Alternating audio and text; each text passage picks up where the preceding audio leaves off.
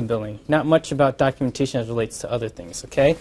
So in terms of objectives, first thing we're going to go through is just in general history about the payment for emergency physicians and kind of get to know some of the terms, and then basically go through each of the evaluation and management codes and kind of give you guys an idea in terms of what kind of patient you see, what things you do, and where that falls in terms of level of care. And then afterwards we're going to talk about documentation as it relates to the codes that you use. So let me just give you a few terms. This is not an exhaustive term. If you have other questions about other terms, I can definitely ask me. But these are the ones that are relevant to our lecture. The first one is CPT codes, which stand for Current Procedural Terminology. Now these are just groups of like five numbers, and they go through six major sections. And the ones that we really care about in emergency medicine are the evaluation and management codes. Namely the 99281 to 99285, the level 1 through 5 visits. And then there's the RVU, which is relative value unit, and basically it's kind of a way to measure a physician's work. And depending on this, and the RVU is related to the CPT code in the sense that basically the amount of work, for level 1 is less work than a level 5 chart. They are assigned standard RVUs. And the last thing is just for charting reasons, not for billing reasons, is ICD-9. ICD-9 stands for International Classification of Diseases, and we're currently in our 9th version of this. And this basically is a code that's assigned to the diagnosis that you give. In October 2014, we're going to transition to ICD-10. All right, how we get paid. So prior to 1992, it was something called UCR, Usual, Customary, and Reasonable Charges. So that basically meant that the doctor could charge whatever they thought was reasonable. So charge however more, however less, and things like that. Afterwards, it was codified in 1992 into what's called the RVU. So most of how we are paid are based on RVUs. So Medicare CMS determines the RVUs, determines the conversion factors needed to with these RVUs, which multiplies with the RVUs and translates to the payment. And this basically is a standard that is put out by how much Medicare pays.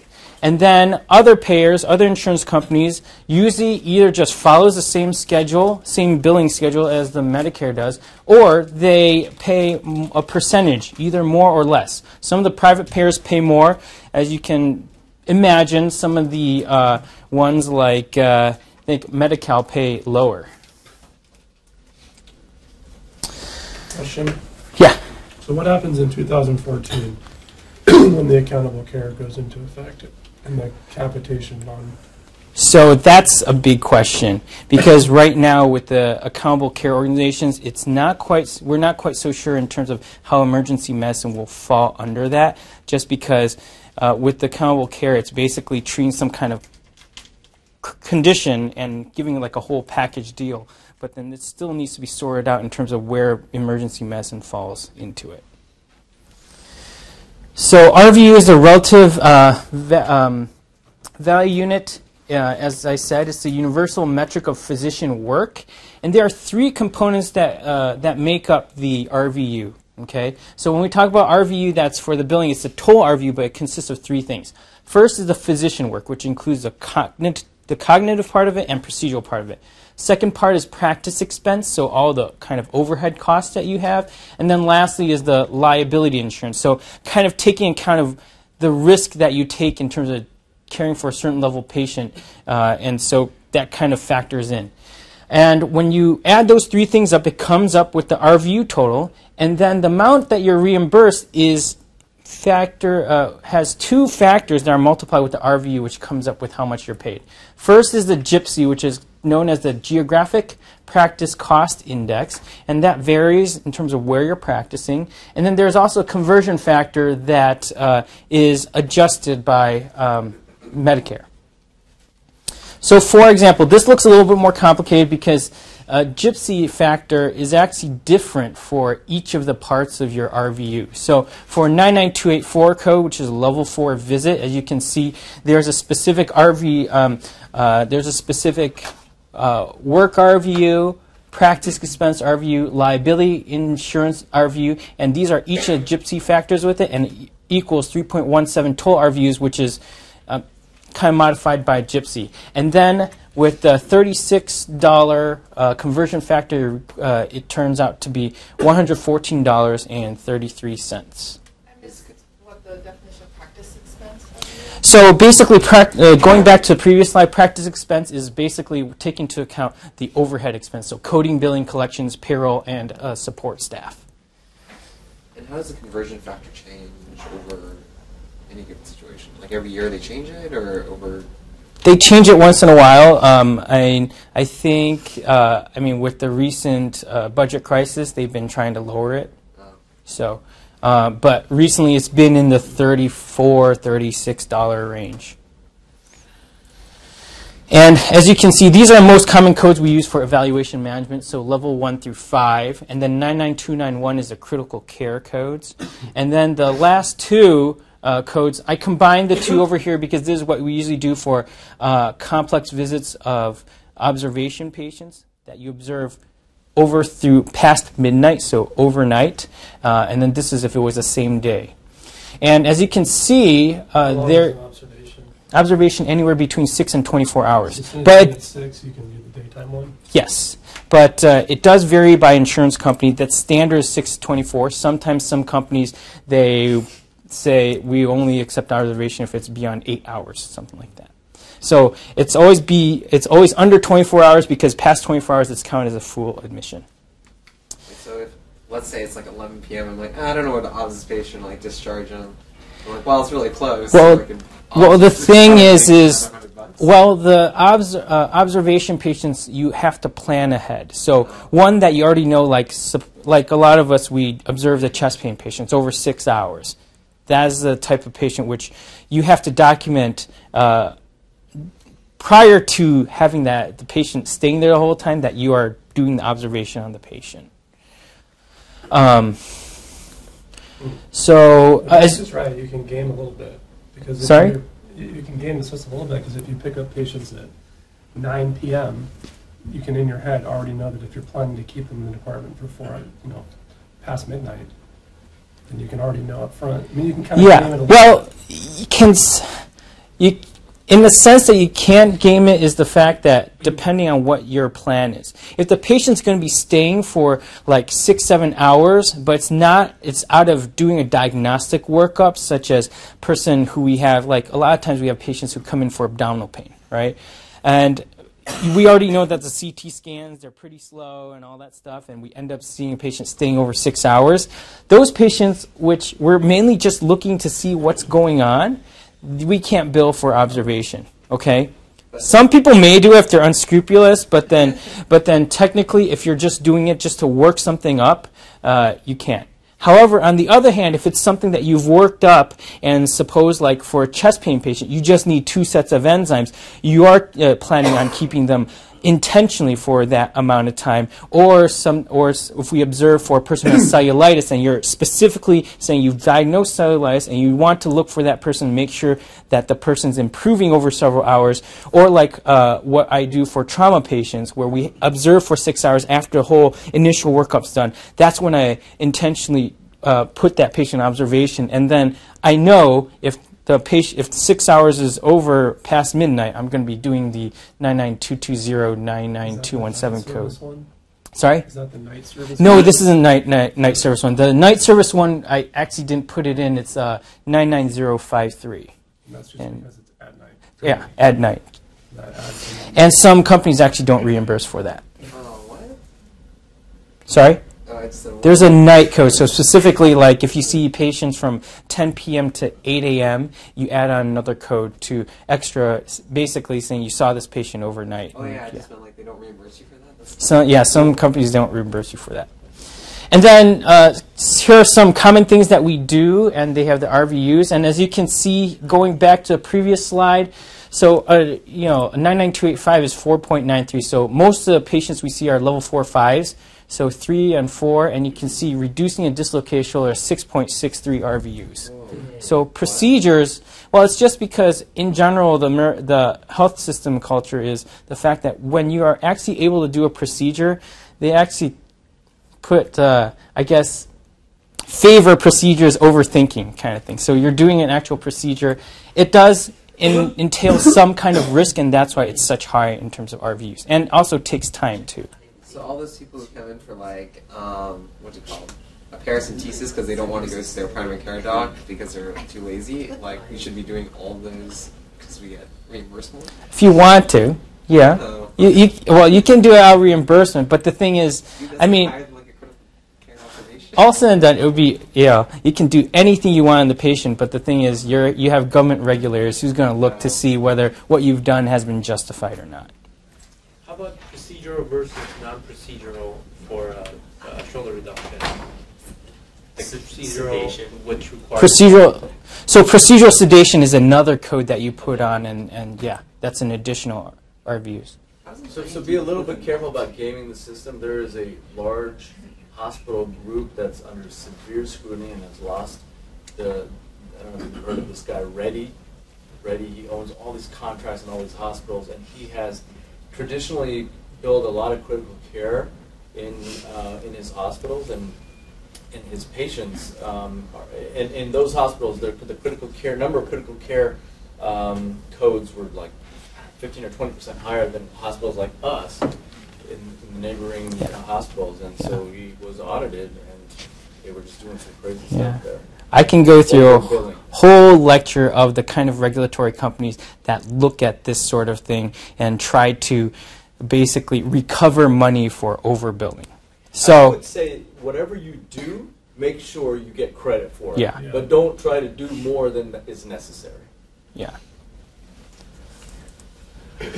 So, changing gears, now I'm going to be talking about the specific codes and basically what we use, and basically talking about each level of visit and what kinds of things you would that would typically be billed for that level of care. So the most common EMM codes are level 1 through 5 visits, 99281 to 99285. Critical care, which based the initial critical care is between 30 and 74 minutes. That is 99291. If you go beyond that, for every 30 minutes, you put in 99292. And then, as I talked about, the observation codes. Now, there are other kinds of observation codes for, like, lower complexity. But given that you're in the emergency environment, we basically observe complex patients. And so we usually just only use the high complexity observation codes. So almost everyone in the emergency department has a level 3 is a level 3 visit. Rarely are there ones which are just level 1 and 2 visits. Urgent care, just to give you a perspective, usually uses level 3 visits at most level 3 visits. They also see level 1 and 2 visits. In our emergency department, these are statistics from for this year. As you can see, we see very few level 1s and 2s. And then the majority of what we see consists of level 4s and 5s. What is a medley fold? Is that a level 1? Actually, I'm going to go through that in the next few slides. Do you know, are those numbers pretty typical for an academic center like this or compared to community? Or? I think it's pretty typical. So 40 and 15 maybe? Yeah. So now I'm going to go through basically the coding guidelines for each level of care, and this is based off of if you have any questions. Like I had questions when I started off working here and had to do my own billing. I basically went off of these facility level coding guidelines. So you can just put that in the Google search, and you will get to a website where we'll show you examples of things that you would typically do for a particular visit, kinds of diagnoses that kind of fit into a particular level. To give you a sense in terms of what kind of billing that you should typically do for a patient that you see. So these are only guidelines, of course. Sometimes we see the unusual patient with the stub toe, so it might not necessarily be just a level 1 visit. But these are just in general guidelines. If you have questions, just let me know. So 99281 is a level 1 visit. It's a very self-limited minor visit. So if a patient basically came and ran out of medications and needed just a medication refill, no workup whatsoever, not complaining of any pain, everything's under control. If they just need a note for work or school for something which you didn't need to work up at all, wound recheck, suture removal, those count as 99281. So those are the kinds of things that you'd be doing. And an example of a diagnosis is like an uncomplicated insect bite that somebody comes in for, you'll do level 1.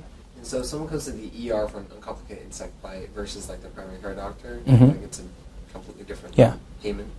They use different codes. They don't use a 99281. I don't even know the numbers, but it's...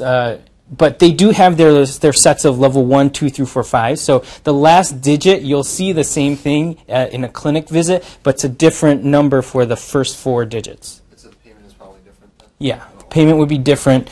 And then the other part that I'm not talking about in this lecture, but matters a lot in terms of what a patient's billed for is the facility fee. So this is just talking about the professional fees, that how we get paid as emergency physicians, and not about the facility fees for the use of the emergency department, the nursing part of it.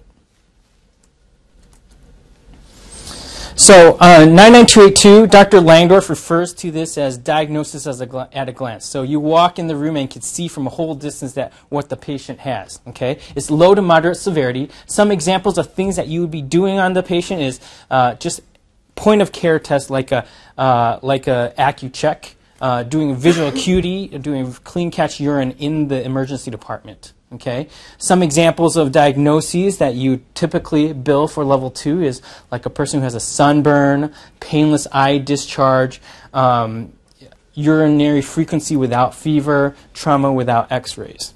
Okay. And then starting with level 3, 4, 5 is what we typically see. So these are patients who have moderate severity who do not require urgent intervention. So things like you need to manage their prescription drugs if you have to write a prescription for them. That's not just a medication refill. If you have to do a single x-ray, those are things that can push you up to doing, push up the chart to a patient to a level 3 visit. A patient who has a viral illness or a mild exacerbation of a chronic condition could fall into a level 3 visit. Going on with 99284, so these are high severity visits in which it requires urgent evaluation but do not pose an immediate significant threat to life or physiologic function. Okay? So typically patients who are level 4 are people you do need to do quite a bit of a workup but aren't usually admitted. Okay? So these are just guidelines. So things that you do, so if you need to do 2 diagnostic tests, so labs and EKG, labs and x-ray, or you need to do more than 1 x-ray, so x-ray for multiple areas. You need to do cardiac monitoring, nebulizer treatment, IV medication, or do stuff like a pelvic exam or eye irrigation. Those are typical of a level 4 visit. For diagnoses, if a person has blunt trauma but with limited diagnostic testing, so you're not doing a CT, you're like, person fell, just do an x-ray of the arm since only the forearm hurts. Chest pain, if like a chest pain in a young person, you're thinking it's just musculoskeletal, you're not thinking about other things like PE, ACS, things like that. Those are what typically falls into a level 4 visit. Level 5 visits are high severity, so patients of high severity that pose an immediate significant threat to life or physiologic function. Okay, so typically, you know, usually you need to, when you admit the patient, it's because you're concerned that if they're at home, they're going to die or get very sick. So, most of the time, admissions are level 5 visits. Okay, if you're doing a complex test like CT, MRI, or ultrasound, if you're doing 3 or more diagnostic tests, so labs, EKG, and x-ray, and something else. Blood transfusion, if you're giving O2 via face mask or non-rebreather, if you do multiple nebulizer treatments, if you need to do procedures such as central line, LP, paracentesis. For psych patients, if they're suicidal and you need to put them under suicide watch. Okay, or a patient that you are concerned about that even if it might be a simple problem, but something like anaphylaxis that you have to look at them repeatedly, go back and make sure that they're doing well. Or if you have a complex patient that you need to talk with multiple doctors, extensive conversations, they're level 5 visits. Okay, so an example is severe infections requiring antibiotics, or person that you're working up for PE is a level 5 visit. But there could still be a fairly sick patient that you do extensive work upon that is going home, that's still level 5. Yes. So it doesn't necessarily mean that the patient's admitted for level 5, but if they are admitted, usually it's a level 5 chart. Okay. If you eventually discharge it, so a lot of our abdominal painters that we end up doing a CT scan, we would be billing level 5 because it's preparing for a complex radiological imaging. And then the code 99291 is critical care. Okay, so critical care is defined as a critical illness or injury that impairs one or more vital organ systems such that there is high probability of imminent or life-threatening deterioration in the patient's condition. Okay, so certain things that you would be doing for the patient that you would typically bill for critical care are CPR, defibrillation, if you need to give meds to control their blood pressure, BiPAP, if you deliver a baby. Okay, so certain things that certain diagnoses, multiple trauma, severe altered mental status that you would think about intubation, cardiac respiratory arrest. If you need to do, if there's a need for immediate surgery and you need to do a lot of interventions in the emergency department, then you would bill 99291. Okay. So it really depends on How I think about this is if it's critical care that sucks up a lot of my time, okay? Minutes, right? Yeah, it has to be at least 30 minutes. And I'll go over later on what 30 minutes means, okay? If it is something that's a quick disposition, like a STEMI activation on a person who's really stable, if it's under 30 minutes, if it's usually a 992, a level 5 visit, okay? 99285. What about trauma activations? Because it sucks up a lot of, like, so we do bill a lot of critical care for the trauma. A lot of it's like nothing. Yeah, but even if we bill it, the other thing you have to think about is what the insurance companies are willing to reimburse. So sometimes, even like we've had situations where we feel that with the resources that we needed, that we billing for critical care, the insurance companies would send back the bill and say, no, we're only going to reimburse as the charge of the level 5 chart. Yeah. So, no, a lot of times I don't put down in the checkbox with the, lymphadennitis, the second from the bottom on the set, on the physical or reviews of the physical exam. So if you go ahead and do all this trauma activation sort of stuff, but you don't have 10 or more systems documented, do they email you and say, hey, check another box so you can get 10 or more systems? So I'm going to go over that in a little bit. Yeah. Okay, so along with the 99291 critical care, it's a code that is bundled with other things. So there are certain things that you can't bill separately that with other kinds of level visits, so level 1 through 5, that you would be billing. So if you need to do BiPAP on a person who you did critical care, you can't bill it separately. If you're looking at a rhythm strip, transcutaneous pacing, if you're placing the IV, this is not the nurse placing the IV. If you place the IV, you can't actually bill for it. But if you bill in critical care, you can't 99291. You can't put a separate code for this. But things that are not included under the 99291 code that you can bill separately is intubation, CPR, and as I alluded to, 99291 is a code where you're doing critical care for 30 minutes or more. So time is So it is a code that has time counted into it. So if you're going to be billing separate for CPR, although it's kind of arbitrary, whatever time you're spending doing CPR cannot be double billed as the time that's used for critical care. Andrew, what about if you attempt a procedure but fail it? Like an LP on a 400-pounder. You can still bill for it. If you made a good effort to do it, yeah, you can still bill for a failed attempt. Wait, the time must be subtracted from the CPR, so it's not critical care anymore, but I'm still doing CPR. So if you did CPR on a patient, but like for 20 minutes, and otherwise, outside of that, it was only 5 minutes worth of doing other things, then you can't count as critical care because it's under 30 minutes of... so, for example, if a patient was in the ER, this is just theoretical, in the ER for 30 minutes, you're doing CPR for 25 minutes, all the rest of the stuff that you're doing was only like 4 minutes and only 29 minutes, you can bill for CPR, but you can't bill for the critical care because it's under 30 minutes. But that's only theoretically speaking, because technically if you're doing that kind of patient with all the documentation, all the tests and stuff like that you're doing, you're probably going to be exceeding that amount of time and you'll be billing for critical care. And then as I talked about earlier, observation codes are used on patients who you actually plan on observing the patient for a certain number of hours and needs to be, you can bill for it if it's between 6 and 24 hours. However, it does vary for insurance companies how many hours it needs to be before they can they will reimburse you for it. Now let's change gears. Let's talk about documentation, and those will answer some of your questions. So this is just a list of why it's important to document your things. So record your thought processes, record what you did for the patient, a reference for medical providers, which include outpatient clinicians, inpatient care teams, consultants, or other ED physicians. It can be used in the court of law, and then for this talk, it is used for billing. Okay. So this is a slide which you'll see again later, but I just wanted to show you to give you a framework before I go on with the rest of the lecture. So the most important part of this section in your documentation is medical decision making, because based on the medical decision making, the biller is going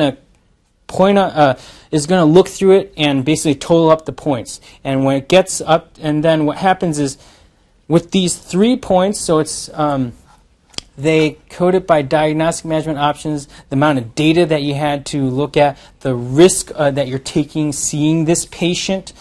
They come up with 3 scores. The middle of the 3 scores determines your evaluation management code. So it determines this, the level 1 through 5 visit.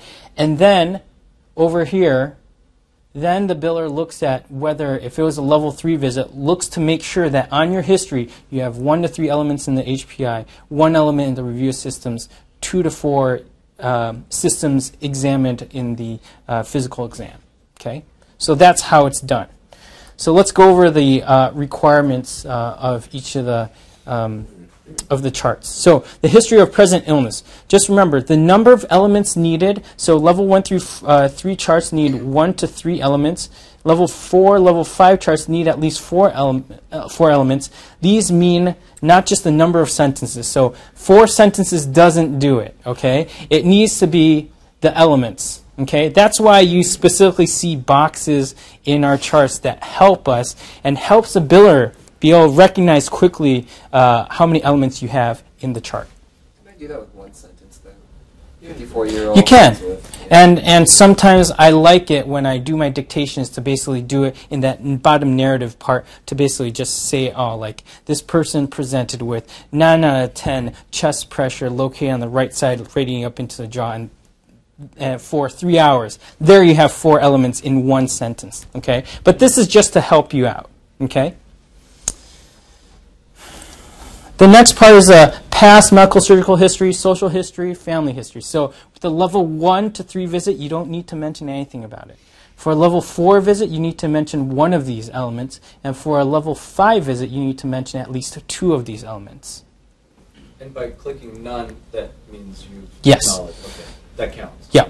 So if you, so it's meant that you need to review it and you should document as such. Okay. So like family history, you need to mention patient has no family history of ACS. Okay. Or the family history was reviewed and non-contributory to the chief complaint. Are medical and surgical histories different or the same thing? They're kind of separately. So review of systems. So 9929281 does not require review of systems. Level 2, level 3 charts require 1 system reviewed. Level 4 requires anywhere between 2 and 9. And then level 5 visit requires 10 systems to be reviewed.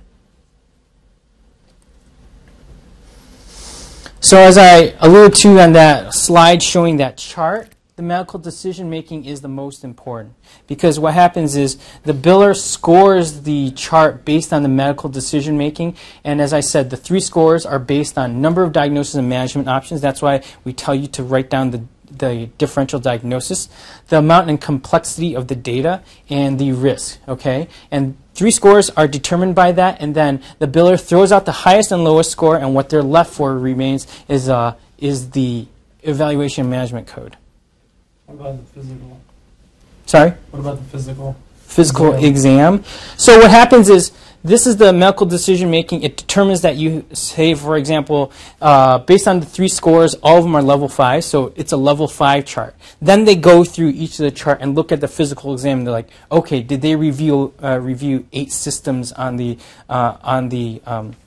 physical exam? And if you didn't review 8 systems, they can either ask you to correct the chart if you did review it, or if you didn't review it, then they're going to downcode it, and it may be a level 4 chart, just the fact you didn't review the off the top of my head, the physical exam, shoot, I didn't put it down. So anyways, for a level 4 and 5 chart, it requires 8 systems to be reviewed. There's a couple of specifics, isn't there? Like, you have to say no hepatosplenomegaly. No, it just requires that it needs to be reviewed.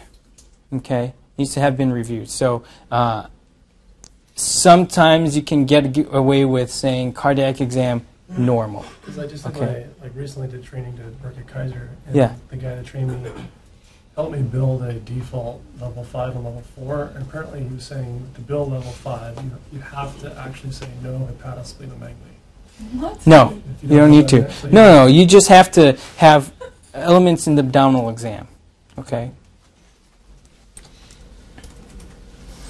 So as I said, in terms of the point system, first is one of the points that you get is the diagnostic and management options. So if it's so usually in the emergency department, it's usually a new problem. So it's a new problem with no additional workup plan. It can be 3 points given, or a new problem with additional workup plan. And as you can see, for a level 5 chart, it's 4 or more points.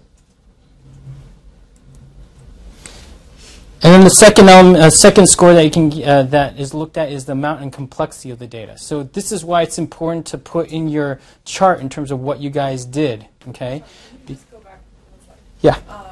So what if you have acute on chronic renal failure? So that's a new problem, possibly pre-renal. Yeah. So just remember that it's the middle score. Okay. So if it's an established problem worse, it's only 2 points.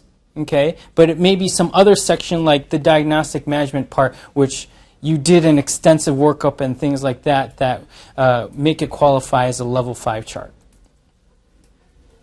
So what I was alluding to here is the amount and complexity of the data. So say a person who has acute on chronic renal failure, you're doing labs to make sure that the person has no hyperkalemia, you're doing EKG, making sure there's no arrhythmia, doing chest x-rays, seeing if they had any fluid overload. So as you can see, you do an x-ray, you're doing a lab test, so 1 point, 1 point. You're doing,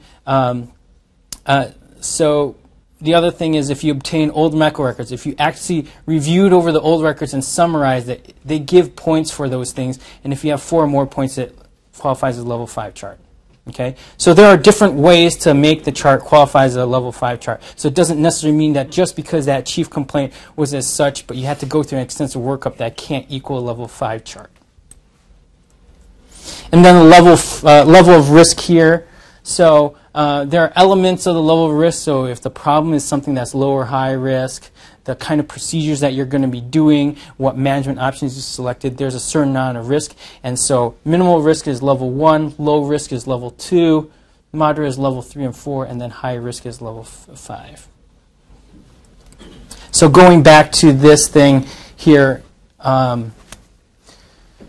so the table, as I said, so that's the point system I was referring to in the last 3 slides, that you determine what level chart is, and then afterwards you go through that and seeing what elements that you are required to have in order to bill a certain level. So as I said, for physical exam, in order to bill a level 5, you need to review 8 systems or more. Okay, and so suppose out of the medical decision making, you evaluate a patient and qualifies for a level 5 chart, and you go across and you only reviewed 7 systems, and then what the biller can only do is to downcode it to level 4 visit.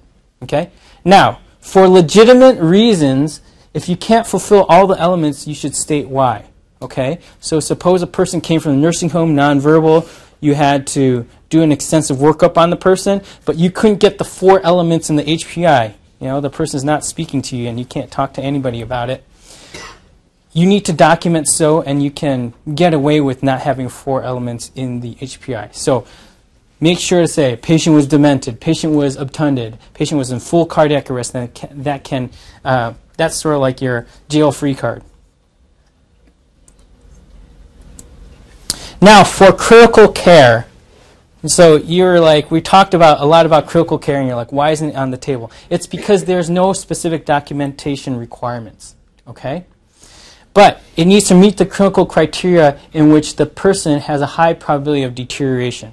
Now just remember that the billers are just looking at your piece of paper. They weren't following you around in the ER. So you need to make sure on your chart that you kind of build up tell a story to the biller that this patient was here for critical care. Okay? So things that you say, like, you know, patient needed to be intubated immediately and things like that, would kind of signify to the biller that this is something with that needed critical care. Okay? Now, as I said, there's a time requirement for a minimum of 30 minutes. Okay? So if you take care of a patient and it didn't fulfill 30 minutes, you're going to have to build a level 5 chart instead. Okay? Now, the time that counts include bedside care. Okay, reviewing ancillary studies, reviewing x-rays, labs, and things like that. Discussing stuff with family, EMS, nursing, physicians related to care. The charting, and then the bundled procedures. Okay, so as you can see, 30 minutes can, even if you might have been at the bedside for like 15 minutes, if you spent time to look through the labs, trying to figure out what to do with the patient, discussing stuff with consultants, that can easily add up to over 30 minutes, and you can bill for critical care. Now, one thing is that sometimes insurance companies, like we talked about traumas, they basically reject the chart and say, no, we're not going to reimburse for critical care. Just the reason why, even for critical care patients, we basically chart at a level 5 chart is just because if they come back to you and say, you know, we can't pay you for critical care, you're going to have to downcode this chart. If you only downcode if you only chart two elements on the chart, then next you're left with is a 992, a level 1 chart, and you don't want to be ever left with that. Okay? So just remember that the documentation for critical care is still important. Even if there's no requirement for the number of elements, just think of it as, you know, especially you want to get paid for the work that you do. So summarize, chart stuff so that it would equal a level 5 chart. Now, last part, which is like a little bit of an aside, not quite having to do with billing, with the amount of money you're going to get, is the diagnosis that you're going to write. Okay? Just because we're talking about documentation, I thought I needed to add this slide in.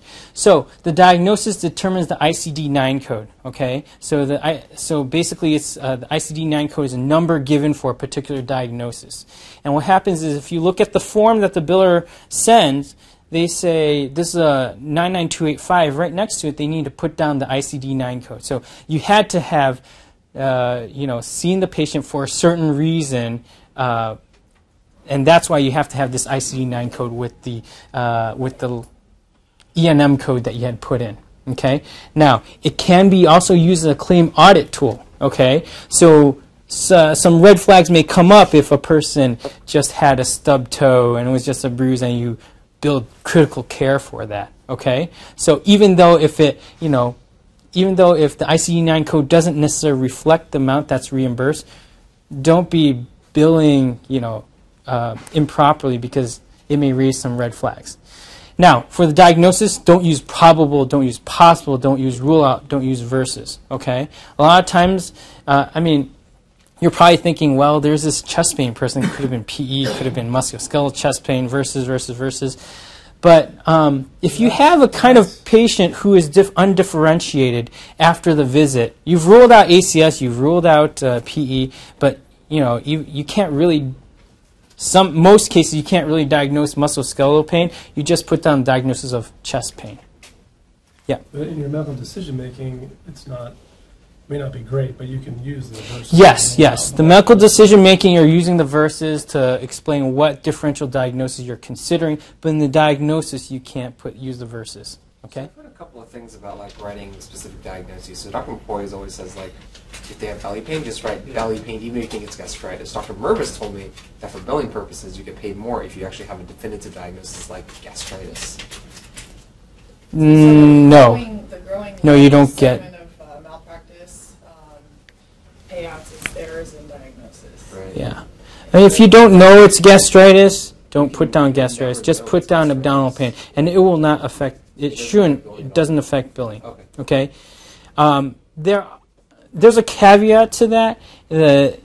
With inpatient visits, the diagnosis matters. It's just because for the facility billing, so not the professional fee, for facility billing, each diagnosis is associated with a diagnostic-related, a DRG, diagnostic-related group. Okay, and basically, diagnostic-related group is basically the customary charges that you would charge for a person, say, for a chest pain workup, or for a person who has a AAA. You have a certain amount of payment, and in that regard, the diagnosis does matter because it makes it fall into a certain diagnostic group, a certain DRG, which in turn determines the facility payment. If you list more diagnosis, does that have any benefit? Like, you hit by a car, your chest hurts, your leg hurts, your belly hurts, everything hurts, but really it's all musculoskeletal, but you complain about chest pain, belly pain, leg pain, don't write acute chest pain, acute belly pain, acute. So as I said, with the diagnosis, the more diagnosis it's based on, it determines the DRG. Oh, okay? All right. Definitely, these things like the person's past medical history that makes, such as a person who comes in with a fever and is high risk with has a history of HIV. That's not what you're going to be putting in the diagnosis part. That's what you're going to be putting in the medical decision making to kind of verify that you're taking care of this high risk patient, and that's why you justify that this is a level 5 patient. Okay. Now, the last thing I wanted to say was that you should be as specific as possible. Okay, so don't pull things out of a hat. But if you have a specific diagnosis, such as, if a person has a broken radius, okay, make sure to say the right or left radius. Okay, and the reason being is that it doesn't quite so matter right now with the ICD-9 codes, but when they're coming, the ICD-10 is going to require a lot more modifiers, so it will require what phase of care, so if it was an initial visit for it, if it was a subsequent visit of it, if it was a visit as a result of something else, if it was left or right or bilateral, and then where exactly it was, that's going to matter in terms of when we transition to ICD-9. Sorry, transition to ICD-10. Do you guys have any questions? If you try to reduce the shoulder and you're not successful, and you're not successful, you can't bill for that, right? No, if you spent the time to do it, you made a good effort at it, yes, you can bill for it. It takes like 3 times. Can you bill because you spend more time at the bedside? It depends on what you. So there are certain things that you can bill for more than one time. There are certain things that you can't. I think if it's a different episode of the visit and you had done this reduction, you could. But I think in the same visit you can't. But for example, it's something that you can bill for every time that you do it is an EKG. Okay, each time you read an EKG, you can in the same visit you can bill for another EKG. Yeah. Do you have any idea what the sort of median point is in sort of community settings for average RVU per hour? I don't have that information in terms of average RVU per hour. I can probably look it up and get back to you on that. Yeah. Any other questions? All right, thanks.